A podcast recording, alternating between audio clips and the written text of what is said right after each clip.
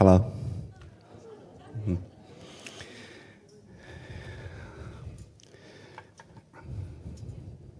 It would be such a fearful thing to come to the pulpit without the Bible, and actually very dangerous. so I didn't have my Bible with me, so I got one from Pastor Roger, and I didn't think I'm going to give it back to him ever. So it's the most interesting looking Bible. I mean, amazing, all these notes and little pink papers and yellow papers and it's beautiful. Isn't it amazing when a man of God loves his Bible? It's beautiful, yeah. I, um, I said in my prayer about this meeting to God, I said, God, I have nothing sensational to say, nothing dramatic, nothing impressive. And, and honestly, right away when I had said that, the Holy Spirit just brought Bible verses and, and the Bible to my mind. And, and this is what I was thinking with, the, with God, and, and I want to read here from John 1. In the beginning was the Word, and the Word was with God, and the Word was God. The same was in the beginning with God. All things were made by Him, and without Him was not anything made that was made.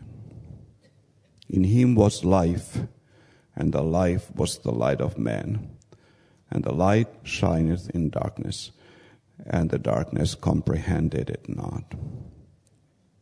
And then John 1, verse 12.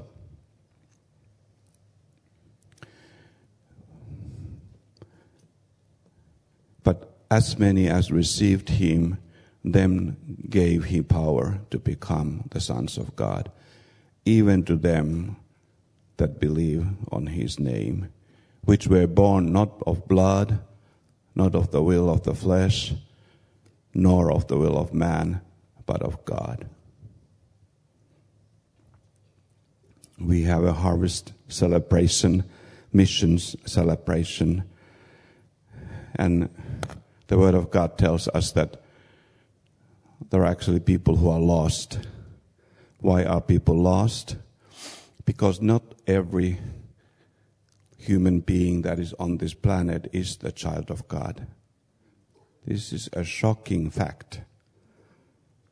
And most of the people in the world would not agree with that. They would say, well, that's not right. I mean, what is right in this world? Look around. That is not right. It's not fair and millions and millions of people have the fear of death in their heart. They have the fear of the last judgment. They have a little hope that maybe on their own they could stand in the presence of God and make it. But it's a very little hope. And the Bible makes it very clear that on our own we, we, we cannot stand before God we cannot come to Him on our own. We need the Savior. And this harvest is all about the Savior. Missions is all about the Savior. It is very dramatic, actually, very sensational. Because the mankind has deceived, been deceived to think that everything is okay or that everything will be okay. That's a deception. There are three things that characterize people, the mankind today. And I just want to mention them. Jesus mentioned them. And then I'm going to talk about something that we have received as an answer to those three things. The first thing is actually, I just traveled um, from Dallas here this morning, and you know, airports can be really challenging, and and especially if you cannot find your classes, your eye classes, reading classes, and and then you're like, like they're like an old man, like trying to, and, and then the then the boarding passes nowadays. I don't understand anything what's written there, especially because I cannot see it. So so uh, then I'm there, and I'm so lost. There was a moment when I was so lost, and there was an Indian man there who was also lost. And we were lost together, but it didn't help. But he was like, he was holding his boarding pass and I was holding my boarding pass. We were looking at one another. We had so much sympathy. What? Why? Why? No, anyway, so, uh, this is happening in the world, not just at the airports. But people really don't know what's going on. People don't know what they want. This is from Matthew 11. Jesus spoke about that, saying that, what do I compare this generation with? That they were like children who were sitting at the marketplace and they said, we want, we sang songs to you, you didn't sing, dance, whatever it says, and, and then you didn't mourn and so on. Like whatever they did, whatever we did, whatever God did, it was never good. It was not what people wanted. And this is actually something that characterizes the human race. That people don't know what they want. I mean, including us. I mean, think about your sugar, sugar-free diet. Oh, I thought you are reducing your sugar well, I am, but I'm not so religious about it or something. oh, you're not religious anymore about it. Yeah, okay, that pink donut looks very good. Yeah. I mean, and I am sometimes on a sugar-free diet, and sometimes I'm not. you know what I'm talking about, right? Yeah. What do I want? Do I want to be on a sugar-free diet or not? I don't know. The whole mankind, they don't know. Second thing is that people don't know what they're doing. I mean, it's very dramatic when Jesus said that, that on the cross, that Father, forgive them. They don't know what they're doing.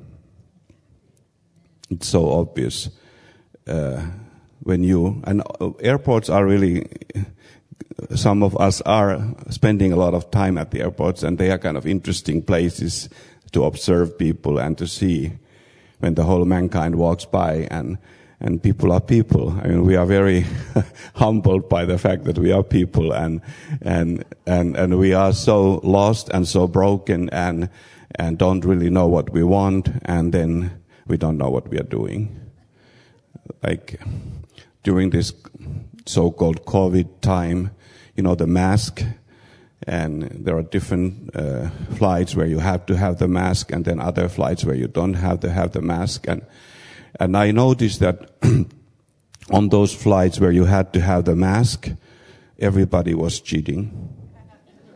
Everybody. You know, when the stewardess was not looking, and they became like policemen. Like all of a sudden, there's like, know, and everybody's cheating. Yeah.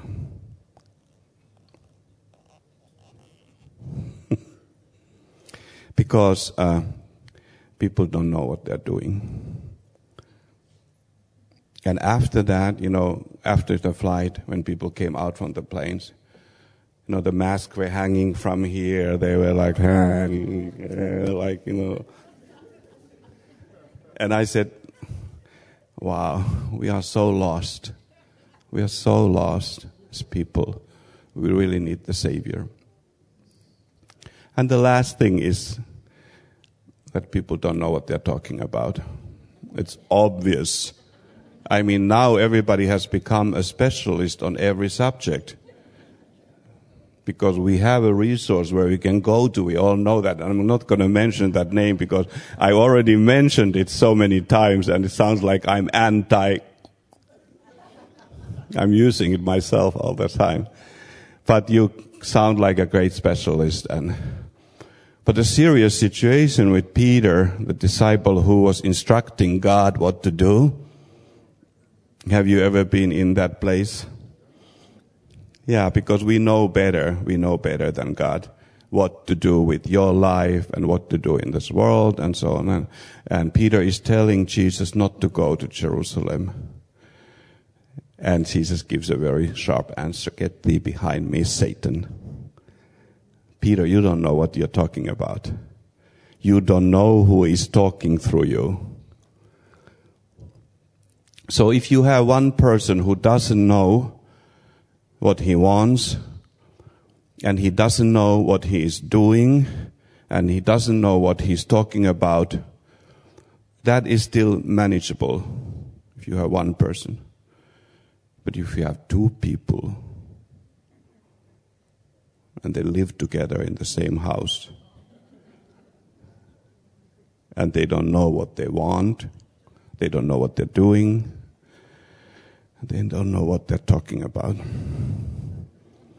That's like the, you know, World War III in your living room. It's a conflict. It's a misunderstanding. It's a catastrophe. That's why, and we say it very humbly, but it is biblical truth that as born again believers, because of the Holy Spirit, we actually know what is going on. And this is what I want to talk about. I want to talk about the ministry of the Holy Spirit. Not just generally in the world, but personally in our lives. And the first thing kind of against this idea that people don't know what they want. God gives in Philippians 2:13 it says that God works in you to will and to act. God works in you to will and to act and it says according to his purpose, right, later. But this is so amazing that the Holy Spirit actually gives us desires. The Holy Spirit gives us things to look for and visions and dreams. The Holy Spirit gives us. And there are moments when we just need to ask. Maybe I'm in a very confusing situation in my personal life and I ask God, God, speak to me. And God speaks. Isn't that amazing? God really speaks. Or that we say, I cannot do it. God, you have to give, God, can you give me strength to do it? And God gives us strength to do it. When I uh, moved to Uzbekistan, to Samarkand, and and we have a beautiful church there and beautiful people and we had an amazing team there that moved with me but it was so odd because the society was uh, post-Soviet society, everything was falling apart and nothing worked. And all of a sudden, in this suburb area of Samarkand, which was by the shade of the of the chemical factory there, this group of foreigners moved in there. That's us. it was like, who are these people? Like, like, are they spies? Why would the spies move to this kind of a place? and, and in the beginning, when I moved there, nothing worked. Like altogether, the infrastructure was gone and so on. So that's clear. I can stake that.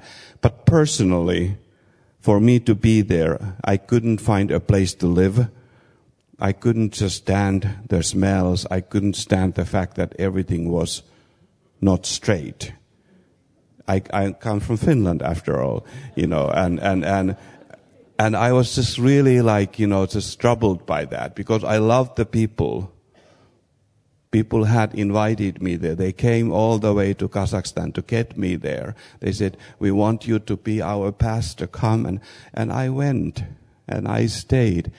But then after I had stayed there for a couple of weeks, I understood I cannot live in this place. There's no way I could live here.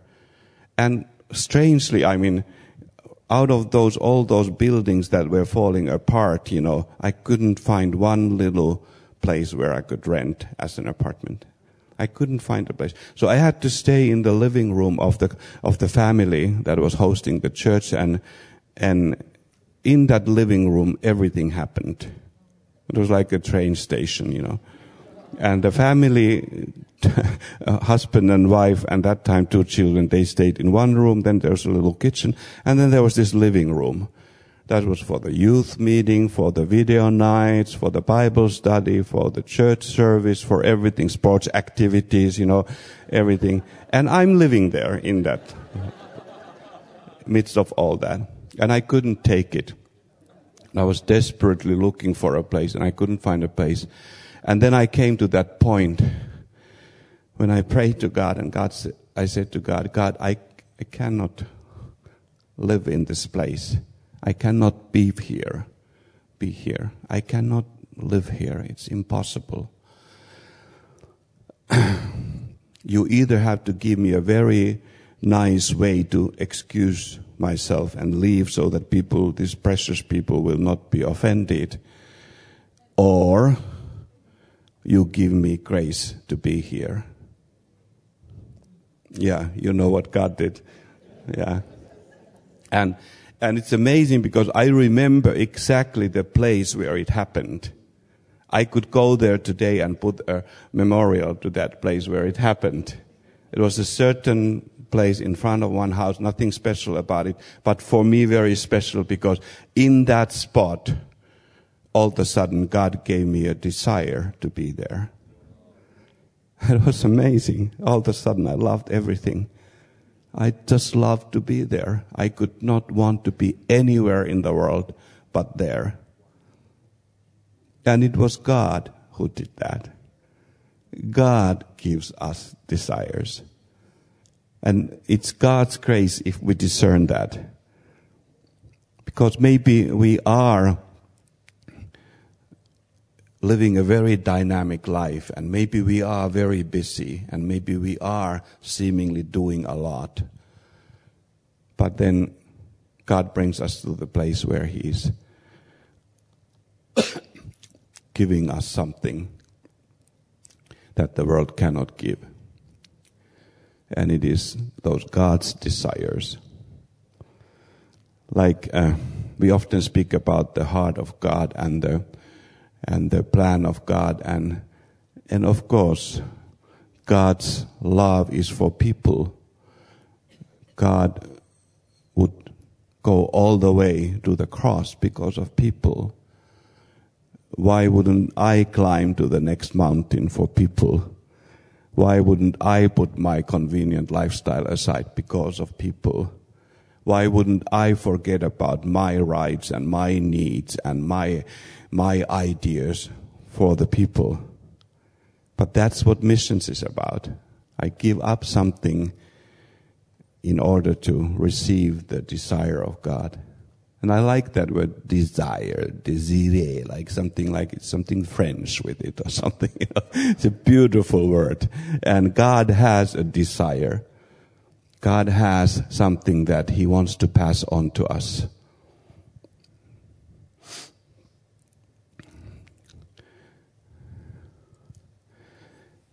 God has a message, and God gives us that message to pass on.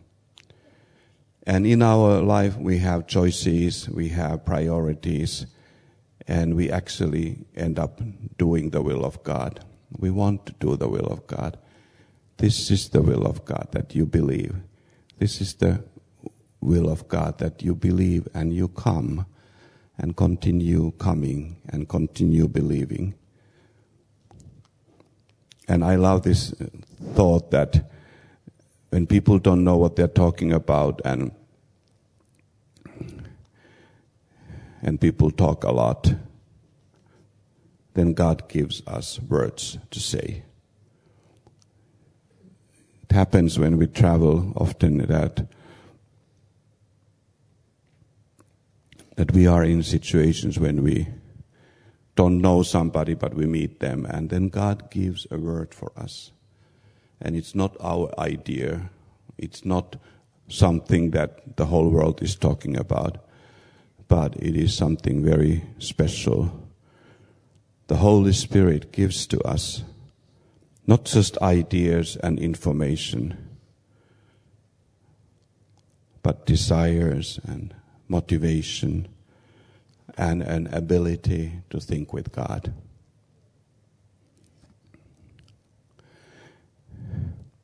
I live in a beautiful area of the world. I'm really thankful for this country of Oman where I'm living at the moment and I'm really thankful to the people of Oman because they're very beautiful people. They're like so beautiful.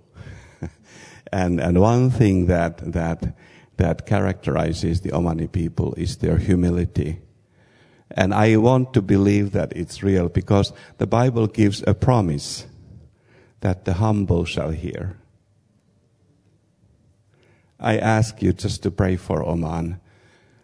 Pray for that nation because it's a beautiful nation and God has a plan and a plan of salvation for that nation. Whatever has been there or whatever is there doesn't matter to God, but what matters is that people are lost without Jesus Christ. We have Yunus here from Oman. He's a beautiful friend.